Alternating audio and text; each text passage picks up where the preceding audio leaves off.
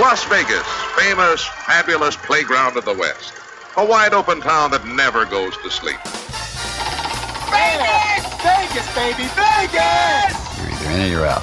Right now. My best mates are going to Las Vegas this weekend. I'm told it's incredible. Las Vegas, here we go! Pack your bags and get ready. You're going to Vegas with people who know Vegas. You're listening to Vegas Never Sleeps with Stephen Maggi. Welcome to Vegas. When you think about Las Vegas, you automatically think about showgirls. They've been a part of the Vegas scene for over 75 years. You may wonder, what does it take to be a showgirl? We know they're usually tall, attractive, and have incredible posture. But there's a lot more to it, and if you'd like to experience, you can. Today, you'll meet the folks from Showgirl Boot Camp, a kind of fantasy camp that's available to visitors and locals as well. Later in the show, we will learn the history of another form of entertainment that has a long Vegas connection burlesque. The executive director of the Burlesque Hall of Fame, Dustin Wax, will discuss it all with us. Finally, your Vegas insider, Scott Roeben of VitalVegas.com, is back to talk about something he hates paper straws. Let's go to Vegas, baby. Let's go tonight. Let's go tonight. Let's go to Vegas. We'll stay up all night. Let's go to Vegas, baby. When you think of Vegas, you think of showgirls. The two go together. But how do you become a showgirl? Well, we're going to tell you how. And we had a lot of fun with a couple of great people that run Showgirl Boot Camp. With us today is Miss Get and her co-owner, friend, Stacy Lawblind. They're instructors, choreographers, and so forth. Well, Stacy, first of all, I know you talk about becoming a, a showgirl. It's not just a matter of somebody's tall and they're pretty and they throw on some feathers. There's a lot more to it, right? There's a lot more to it, yes. And it depends on, you know, are you talking about someone that's coming out of dance school and wants to live their dream of being a dancer slash showgirl in Las Vegas? Um, you know, that there's a lot to that. And when a lot of dancers and performers get here right from their hometowns, there's a lot more for them to learn once they arrive. Well, Miss Get when when you have people come in and so forth, are they kind of surprised that there's there's so much more to it than what they see? I, I think a lot of people just think it's somebody to look pretty in the background, and that always is part of it, but it's far from being uh, the only thing involved.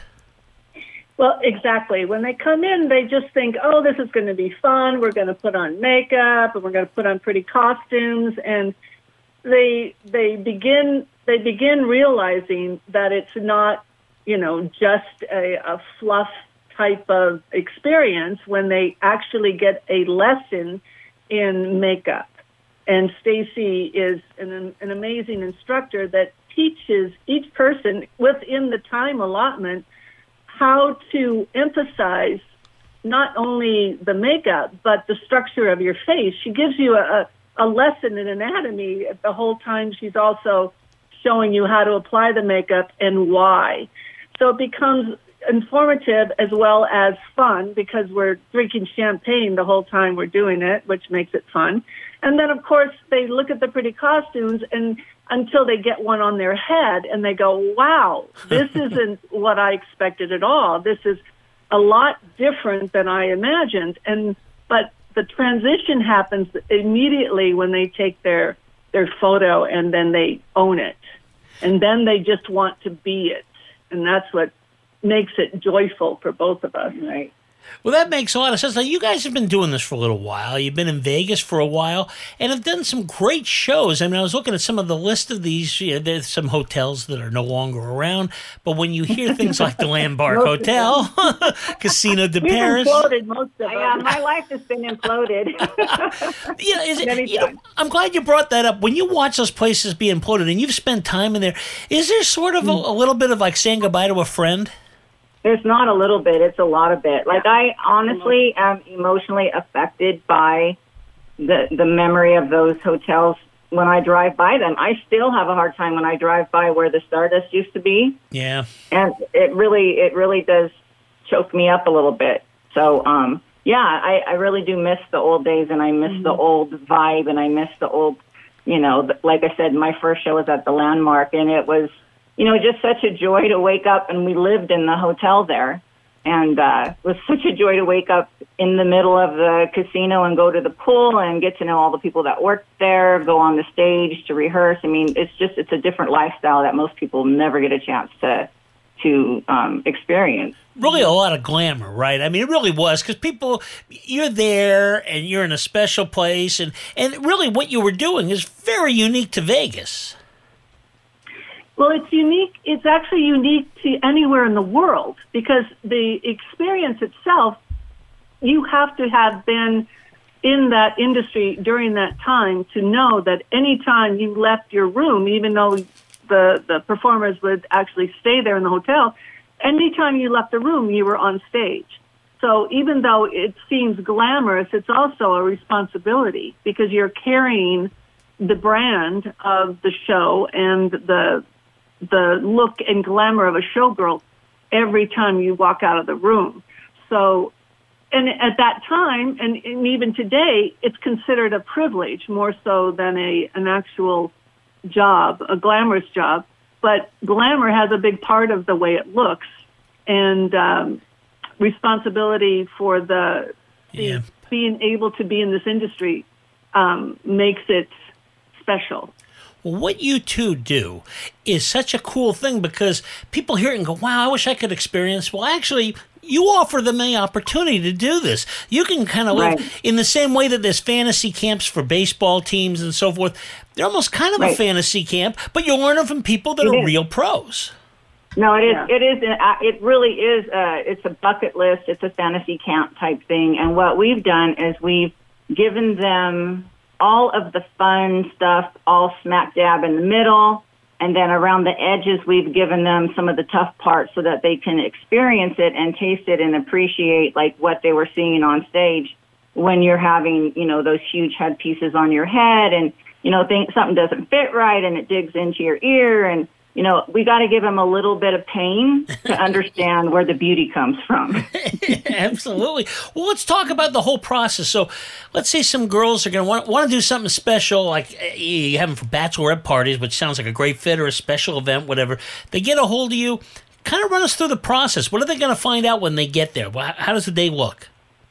So when they show up for boot camp, they come in and they set up. Each girl has their own private makeup station that's set up to look as much as what it would be like backstage as we can pull off. And um, they come in, they get everything set up, they get their makeup out, and then they take their before picture, excuse me, which Miss Get does all the photography and all the, the the mastery of the of the photos. And we do the first picture with them with no makeup on, and then they sit down with me, and we take it takes about an hour or as close to that as we can, and we actually devise and design a makeup um, that will fit their face and make their face really pop. And I talk to them about why we do the makeup, um, how why it's dramatic, um, how far we want them to see out in the audience. And so we'll actually take their face and create this stage design for them. And then when they're done with that, which I mean, that is really the meat of a lot of what we do is just transforming their face from the neck up. From the neck down, they're wearing Showgirl Boot Camp t-shirts and black leggings. They can wear heels or they can wear tennis shoes, whatever is most comfortable for them and what kind of experience they want to have. Um, if they want to get really into it, they can wear, you know, fishnets and heels and all of that. So we customize and really personalize it for each group depending on how far do they want to take it. Because we can go to all ends. We can do anything that they want. Back with more from Miston Get and Stacy Blind in just a moment. Just a reminder, please visit Vegas Never Sleeps online. For the best in Vegas, it's always VegasNeverSleeps.com. And for great sports, it's Sports RACX, which is available on radio stations nationwide and wherever you listen to podcasts. Fact, later today on Sports Rock and Tours, we'll present part two of our special look at the relationship with Jackie Robinson and Branch Rickey and the breaking of baseball's color line. You're listening to Vegas Never Sleeps with Stephen Maggi, coast to coast on the Talk Media Network. Let's go to Vegas, baby. Let's go tonight. Let's go to Vegas. Okay, Sean, we need to talk about our training budget. We're spending almost $1,500 per employee each year. What's the plan? Well, ma'am, 42% of companies are saying that e learning has led to an increase in revenue. What does that do about the travel expense? E learning allows employees to learn wherever they are. Then we need to consider the time away from production. I heard that e learning takes up to 60% less employee time than traditional classroom training.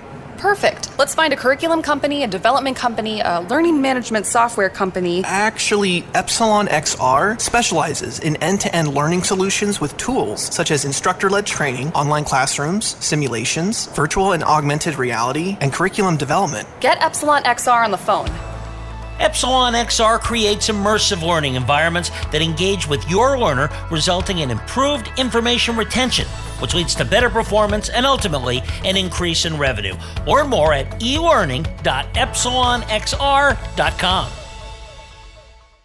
This is a time sensitive message from the Back Pain Relief Hotline. Millions of people across the nation are suffering from back pain. Are you? Are you on Medicare? Is it hard to walk, to bend over, or even do simple things? Well, we have great news. If you're on Medicare, you could qualify to receive a pain relieving back brace. We'll handle all the Medicare paperwork if you qualify and ship your new back brace right to your door. Make sure you have your Medicare card ready and please call us right now and get all the details. It only takes a few minutes. Imagine doing everything you used to do before your back pain. With your Medicare card ready, call the Back Pain Relief Hotline today. Call now. 800 419 1964. 800 419 1964. 800 419 1964. That's 800 419 1964. Paid for by the Health Alert Hotline.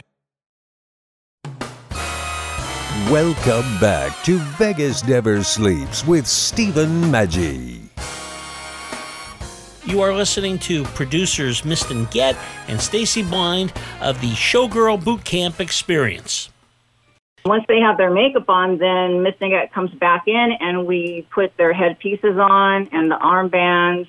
Um, and then we Chokers, the take chokers, all the jewelry, and they that's when they all of a sudden the light bulb goes off and they are excited. And then we take their after picture. Well, I'm thinking, uh, Miston Get, you know, you're taking these pictures. Do some people want to take them? They're so impressed with them because you can do this. I mean, whether it's just at, at, at, a local amateur show or maybe something a little more professional in mind, this is an opportunity. There are things that you can actually. Well, we still have showgirls, right? Yes, they're still there, but we just don't have what you would say a showgirl show. I think there's a few shows that have showgirl numbers in them, but there is no legitimate showgirl show like uh, you know Jubilee, Lido into the night like there was before. We're waiting. I'm waiting for someone to come in with deep pockets. One of the things is right after the photo is taken and their makeup is perfect and they're feeling it, they're going, Yes, I can do this. Look at me. I look like a showgirl. I got the costumes on like a showgirl. And then Stacy takes them out onto the floor and then it's a matter of walking. Just walking, you know, and turning and then actually doing what we would call the very basics. And not something that they do like a trained showgirl, but still they're they're going through the motions and um, appreciating that even though the experience is, oh yes, I I've I've been a showgirl for the day, they would never sit back and go, oh yeah, that was easy. I can do that any time of the day. They don't.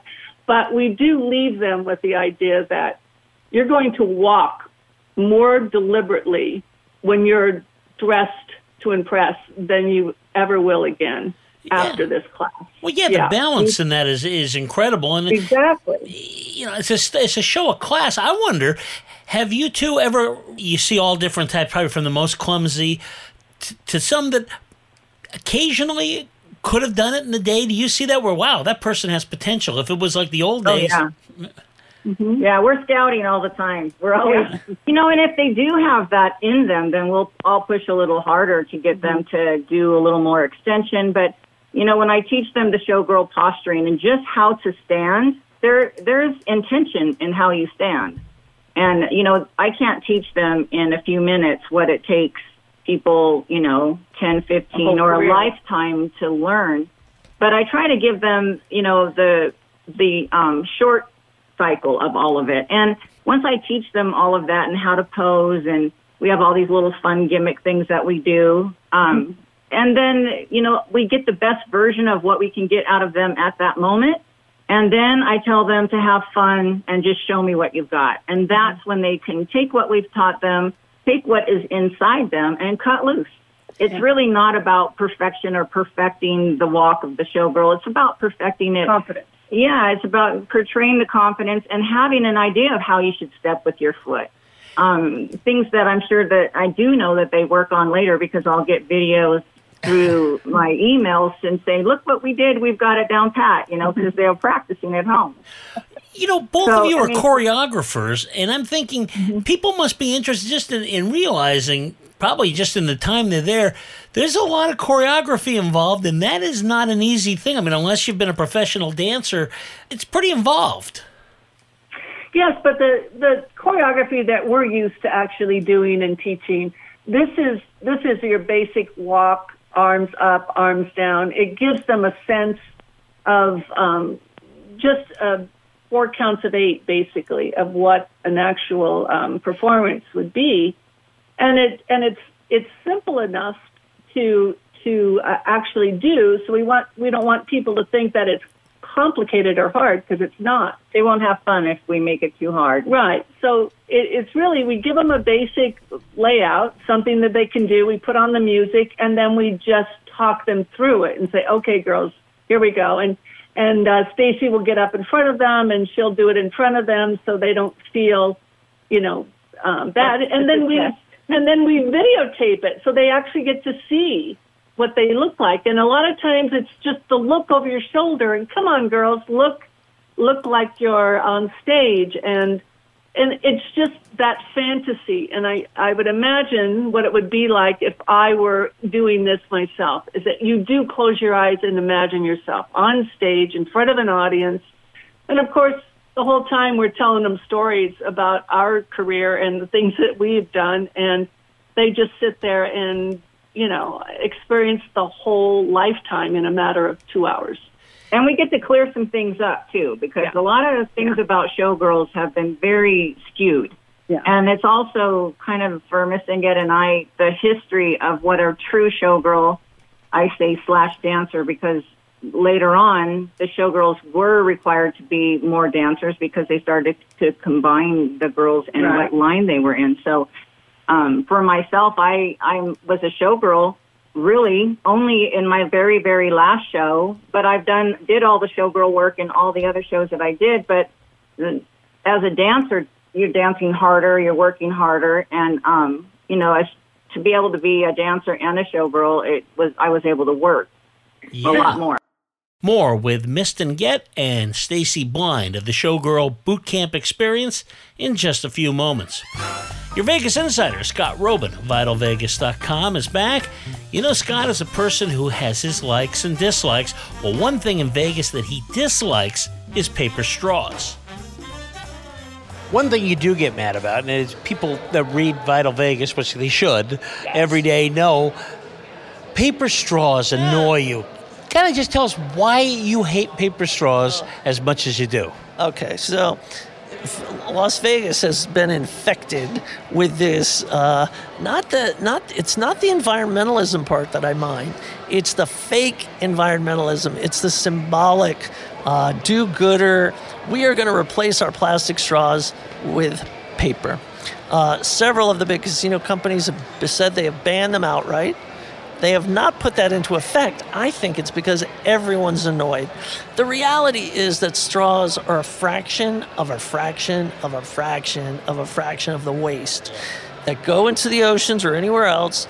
It is it is something that we do to make ourselves feel good and like we're doing something because we don't really really take on the bigger issue of that the bulk of that trash are their nets from fishing vessels, right?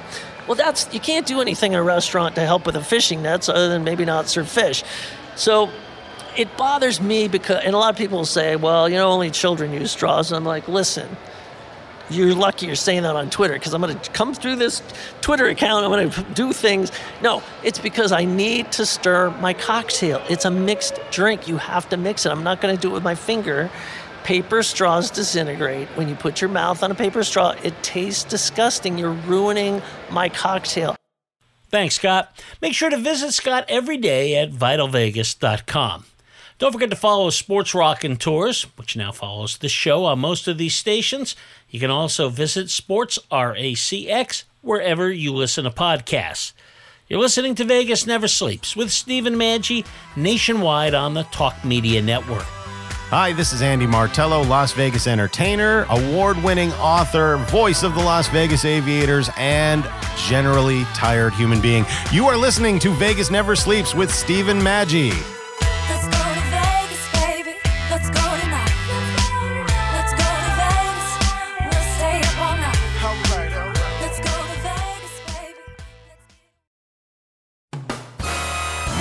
Let's return to Vegas Never Sleeps with Stephen Maggi.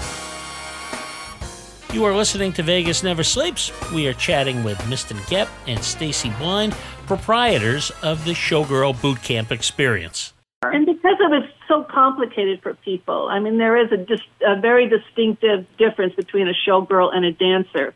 And the only difference primarily was just uh, experience as far as dance ability and then having all the right measurements to be a showgirl.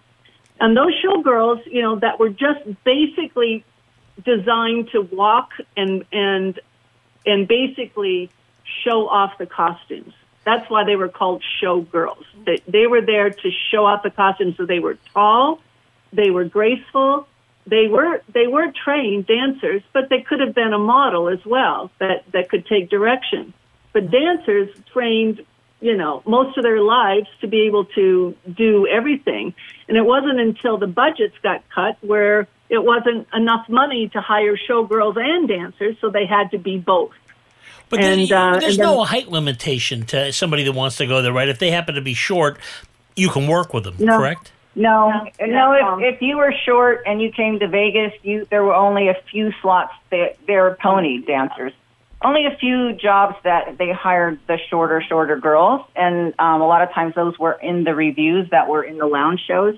Um, so, but as a showgirl, you had to be tall. You, ha- I mean, I'm I was five ten, five ten and a half, and I was sh- on the shorter side. Really? But I mean, now if somebody's coming to your uh, boot camp experience, Oh no, no. you We- can no, work with them, right? come- oh, we'll work with anybody. So we this is the fun part. Is like anybody can come. It does not matter what your size is. It does not matter what your age is. It does not matter what your gender is. It, nothing matters. You walk in that door, and Miss Singette and I are going to transform you into the most amazing version of a showgirl that we can get. Yeah. And that I can guarantee. Wow, they that's never great. leave unhappy. That I can guarantee you Absolutely. that. Yes. We have been challenged. We We, we have. have. always come through. We have been challenged, and we always. We could make you a showgirl, darling. We could, and I, I'm going to lay it out like if you're ever in town, like that, it's right there for you. Well, we definitely will come out and see. I don't think I nobody'd want to see that, but I'd love to see what you do there. uh, you know, just a couple more things real quickly. Uh, authentic feather and rhinestones. Now, people might scoff at that, but they were special, and apparently, what you've got there is not something that maybe you know in an amateur show somewhere. You, you what you're talking about really was. Uh, Something that you could see from an entire theater, and it really uh, strikes out of the mind. Right. And and our costuming for this is really structured for what it can be applied to. If we were to get an actual showgirl costume from a big Jubilee show and put it on one of these people, they couldn't walk in it. It just wouldn't be engineered for them because all the costumes that were designed for those shows were specifically designed for a specific person. It had to be their size. It had to be completely strapped and adhered to them. The backpacks alone were like 30, 30 to 40 pounds. The headdress on top of that, plus you're walking down a flight of stairs and you can't look down because your headdress would fall over. So you're basically carrying anywhere between 60 to 100 pounds on you. because of the weight and how you have to walk and in a in a high heel shoe on top of that, and then make it look good. So the these costumes were um, are, are designed to fit anybody that comes in as best as we can. We haven't had anybody that couldn't fit in them, but they are just a whisper of of the real showgirl costumes. And they're made Uh, with lighter materials so yes, that they it's not made- so hard yeah. on their necks and things like that. Yeah, these these headdresses um, and, and the arm feathers, of course, the feathers don't uh, actually weigh anything, but the jewelry that we put them in is, you know, is modified to have the look without having the weight because the jewelry, that chain jewelry that the girls wear, it's it's cost prohibitive. We couldn't afford to recreate that. It would be impossible. You know, before and after the event, too, they get to shop at your Showgirl Boot Camp store, which sounds like a lot of fun. And if people mm-hmm. really enjoy this and they get something out of it that they, they want to want to recreate, I guess you've got all the materials there. All they need is right there to get. Right, right. We have a, a, really fun selection of things that they can um, get at our. It it keeps growing every time we we go in there. Go, what about this? Add this in there, and and of course, costume co- costume designs are also custom. I can customize a costume for them if they happen to have a big event coming up, but it's pricey, not cheap. Well, if you want something quality, you have to pay for Yeah. it. But let's talk about because I think people are hearing this, and of course, we're always looking for fun stuff for people to do in uh, Vegas. And one of the things, if you got a group, you can go there. So, how does it work? How do they sign up? Because I think a lot of people probably want to go out, and, and how what's like a minimum amount of people you need, and so forth. So right now, it's and we can do anywhere from two to fifteen people at one time. Okay. And we take uh, we take reservations for and and basically it doesn't matter if it's two people or fifteen people. We still rent the venue. It's still a private event, and um, they get all of the same. I mean, there's nothing changes. Just the the total people, the amount of people we have to have come and work it. But anywhere from two to fifteen people, um, and uh, What are the hours? They get to pick their hours. Um, we mostly work during the day around, we'll start around noon or one. Um, so then they do the boot camp and their makeup is all done. And it's great for them to go back to the hotel and then go right to dinner because they're already dolled up and everything's beautiful. And, and so we always suggest that they do that so that they don't have to mess their makeup up. And your location? Right now, we are at Adorn at the Dell, which is a private wedding venue.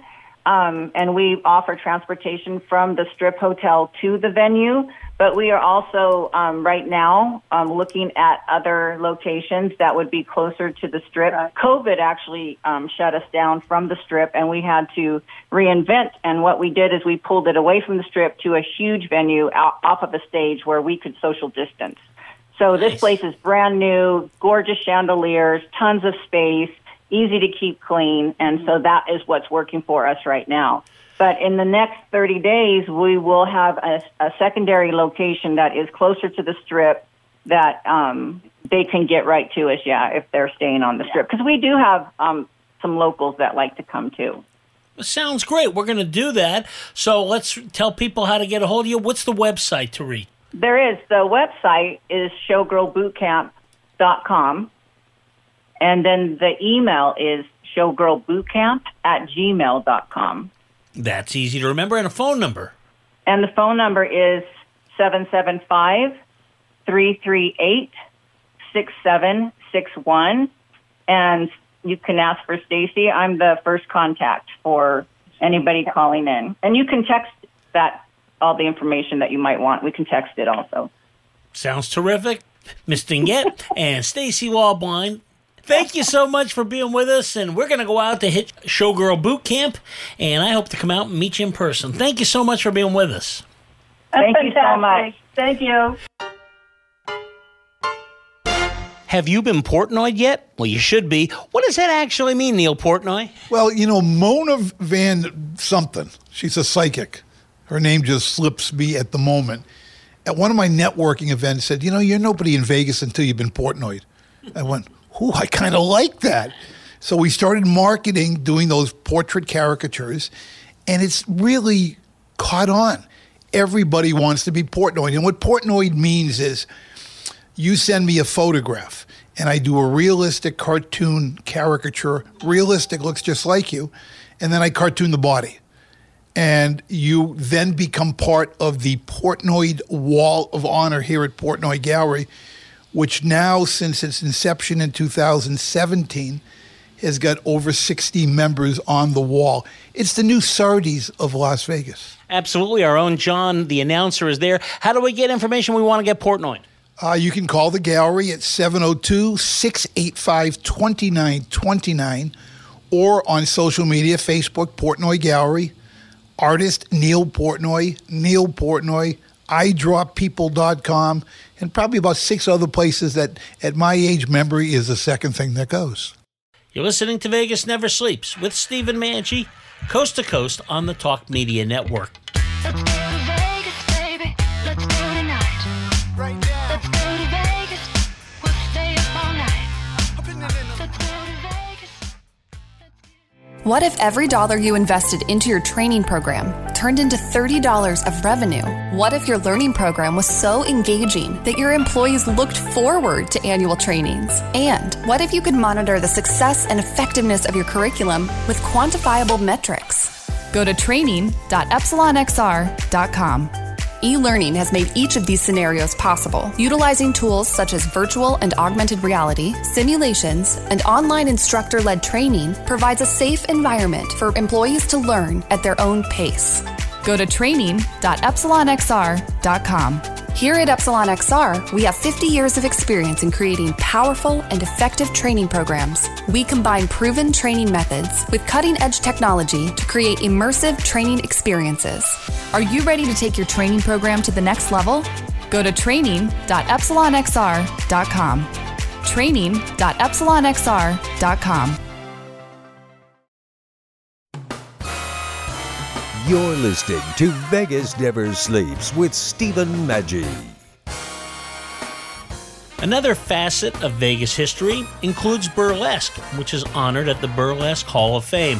It's been closed for a little while we went through the pandemic, but it's back open now on Fridays and Saturdays from 11 to 5. Las Vegas celebrates a lot of things. They've got an incredible mob museum. They celebrate neon lights over at the Neon Museum, pinballs, the Pinball Hall of Fame, and another particularly interesting Hall of Fame that I just learned about is called the Burlesque Hall of Fame. And with us today is the executive director, Dustin Wax. Now, Dustin, boy, what a pleasure to talk with you about this because burlesque does have a lot of history involved with Las Vegas, doesn't it? Yeah, it certainly does. Um, some of the earliest, well, the the Minskys started the first topless revues uh, here in Vegas at the Dunes back in the 50s, and Lili St. Cyr was a, a big entertainer here. Tempest Storm was a big entertainer here. Uh, so, yeah, from the beginning of Vegas entertainment, the burlesque has been a big part of it. Now, let's explain to people what burlesque is. Some people get it confused with vaudeville. Uh, it's got a naughty side, but it's not all just strictly that, right? I mean, explain what it is. Right. Well, uh, it is closely tied to vaudeville. Uh, vaudeville was sort of family entertainment, and burlesque was more adult entertainment. Um, in in those days, in the first part of the 20th century, it was much more a variety show. There was no striptease. Um, uh, nudity on stage was illegal in most places. Uh, burlesque itself is is a theatrical tradition that goes back to the beginning of theater, of of parody, of exaggeration, of sexualization, uh, and and was used as a way to kind of poke fun at the heirs of the rich and powerful. Um, you know, you take these high and mighty people and you sex them up a little bit and you show that they're really just interested in chasing girls and whatever, and it makes them seem more human, more ridiculous. Um, and so, uh, as it as it evolved in the United States, it combined with uh, minstrelsy and uh, and stage production to become that sort of variety show where you had dancing girls, you had uh, baggy pants comics, uh, which a lot of the sort of mid-century American comics came out of burlesque theater, Abbott and Costello, um, uh, Gleason, uh, Alda. I'm trying to think of some other names. Oh, um, uh, Bert, um, uh, uh, Bert Lahr.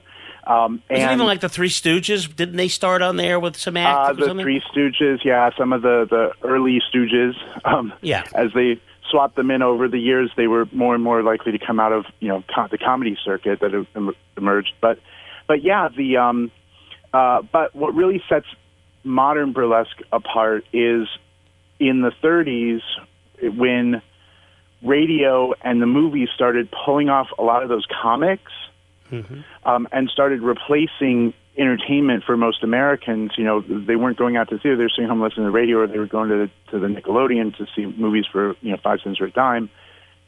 And that killed vaudeville because vaudeville was very dependent on stuff that was now in in movies. But uh, what burlesque had was that sort of sex appeal, and so the emphasis on striptease became more and more important. Um, not you know, it, it eventually evolves into sort of stripping as we know it today, but but in the sort of 30s through 60s, the sort of golden age burlesque period, it's much more, it's acts. There's still a sly sense of humor. There's a lot of um, back and forth with the audience. You know, someone like Gypsy Rose Lee uh, was known as the intellectual stripper because she talked, she read poetry, she told jokes, she, you know, was really talking to her audience. And what was revolutionary about that wasn't so much that there was a woman being sexy on stage, but that a woman was being smart on stage. And uh, and I think there's a lot of that sort of intelligence and and um, and humor in burlesque that really sets it apart from you know other forms of erotic entertainment. Yeah, I think people that confuse it too much with like a strip joint, really in, in its day was much different. And while it wasn't for kids, at the same time, comparatively, eh, it wasn't also uh, it wasn't also bad. Other than at the time, that was probably as bad as you could get. from from our viewpoint, um, but yeah, at the time, from even in the 1860s, when the the sexiest thing that happens, women wore tights that showed the shape of their legs. That was scandalous. Yeah. um, and you know, all the way through burlesque's history was always sort of scandalous. Even though you know today we look at it and we go, you know, people are covered from their mid thigh to their belly button, and they're covered from you know the, the bottom of their breast to their neck. Um, but at the time, that was you know that was quite a lot. Um, and especially the taking off of clothes, the the act of it. So you could have um, what are called tableaux vivants, where a nude woman or nude women would be modeling on stage and holding a pose, and that was considered classic art in the same way that you know a nude painting was considered classic art. But uh, but if she took a piece of clothes off, then it was a, obviously a sexual come on, and uh, and that was you know scandalous. It was illegal. It still is illegal in a lot of parts of the country. There's a lot of states where burlesque dancers have to leave the stage and disrobe, you know, take a piece of clothes off and come back on stage, and they bill it as a costume change. Hmm. Um, they're not allowed to take their clothes off in front of the audience because that is considered prurient. You're listening to Vegas Never Sleeps, and we're speaking to Dustin Wax, Executive Director of the Burlesque Hall of Fame. Well, I mean, this is a real interesting thing, and these are all the types of things you'll find on the Hall of Fame. Now, what gave you guys all the idea to do something like that? I mean, it's something that it's an important part of entertainment history, yet maybe maybe because of some of those things you were just saying, we don't talk about it a lot. But uh, really, it's something where uh, a lot of our history, cultural history, can kind of be shown through that. hmm Yeah, and and so we've been around for a long time. The the Burlesque Hall of Fame uh, collection started in 1965. So we just had the 50th anniversary of our collection um, and of the idea of having some kind of museum. It was founded by a dancer named Jenny Lee, who was a uh, an AGVA member, the, the American Guild of Variety Artists. That's the union that represents uh, all kinds of variety artists, but you know that's where exotic dancers fit in in, in the mid 20th century. And she felt they weren't doing enough to protect exotic dancers, and so she formed the Exotic Dancers League as a section of AGVA. And in that was in 1955. In 1965, she for their annual meeting, she invited people to bring their costumes and photos and start a burlesque Hall of Fame. And I think she kind of understood that in order to achieve the kinds of economic and political goals that they had as a union, they needed to present burlesque as less of a marginal thing that happened in the shadows and more of an, an art form and you know really highlight the artisticness the creativity of it um, and the and the, the importance of that history. Um, she showed that collection in her in her bar in San Pedro for a while and then in the 80s she bought a, a goat ranch in the middle of nowhere in California Helendale California and started the Exotic World Museum and that's our media precursor um, so uh, she passed away. It was then run by uh, another dancer, a friend of hers named Dixie Evans, who um, uh, ran it from 1990 up until about 2005, 2006. A storm blew the roof off the museum, and it was a very old building. I mean, it was a, literally an old goat ranch, and it was just not worth repairing. So they moved the collection out here. We opened up in 2010 here in Vegas, down on Fremont Street. And as you said, I mean, this is an important history. It's an important part of entertainment history, obviously. It's an important part of women's history. It's uh, uh, these, you know, most of the performers. Uh, like I mentioned the baggy pants comics who were typically men, but the dancers were almost all women, and they were almost all independent business people, as as exotic dancers are today. You know, they worked for themselves. They had booking agents who booked them into theaters. Uh, they ran their own careers in a in a position that was very marginal to society, and yet uh, they you know they persisted. They they persevered, and they fought. Uh, there are performers of color who had to fight you know racism in the color line. Um, just as women, they were you know largely looked down upon.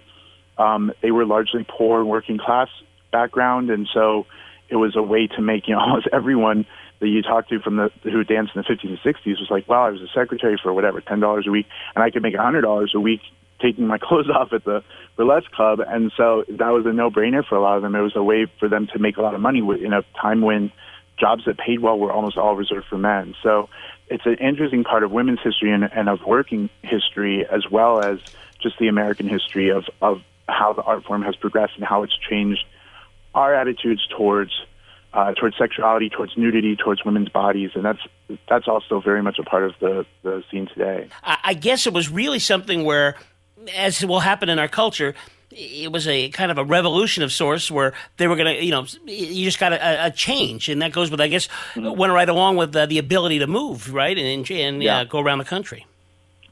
and urbanization and the creation of new audiences that were mixing both uh, uh, native peop native born people who had moved off the farm into the cities, and then big, huge waves of immigrants that were coming in, Irish and Italian, East European, um, and that kind of new melting pot of the city where you know women were working in factories and women were you know sort of coming out of the home, uh, particularly young women, and there were all these different cultural styles and all these different you know the, the rise of sort of a new working class identity in America, and uh, burlesque fit right in that was a big part of that. Thanks, Dustin. Remember, the Hall of Fame is open again on Fridays and Saturdays. To learn more, go to their website at www.burlesquehall.com. That's www.burlesquehall.com. And please follow both Vegas Never Sleeps and Sports Rock and Tours on all social media platforms, including Twitter, Facebook, and Instagram.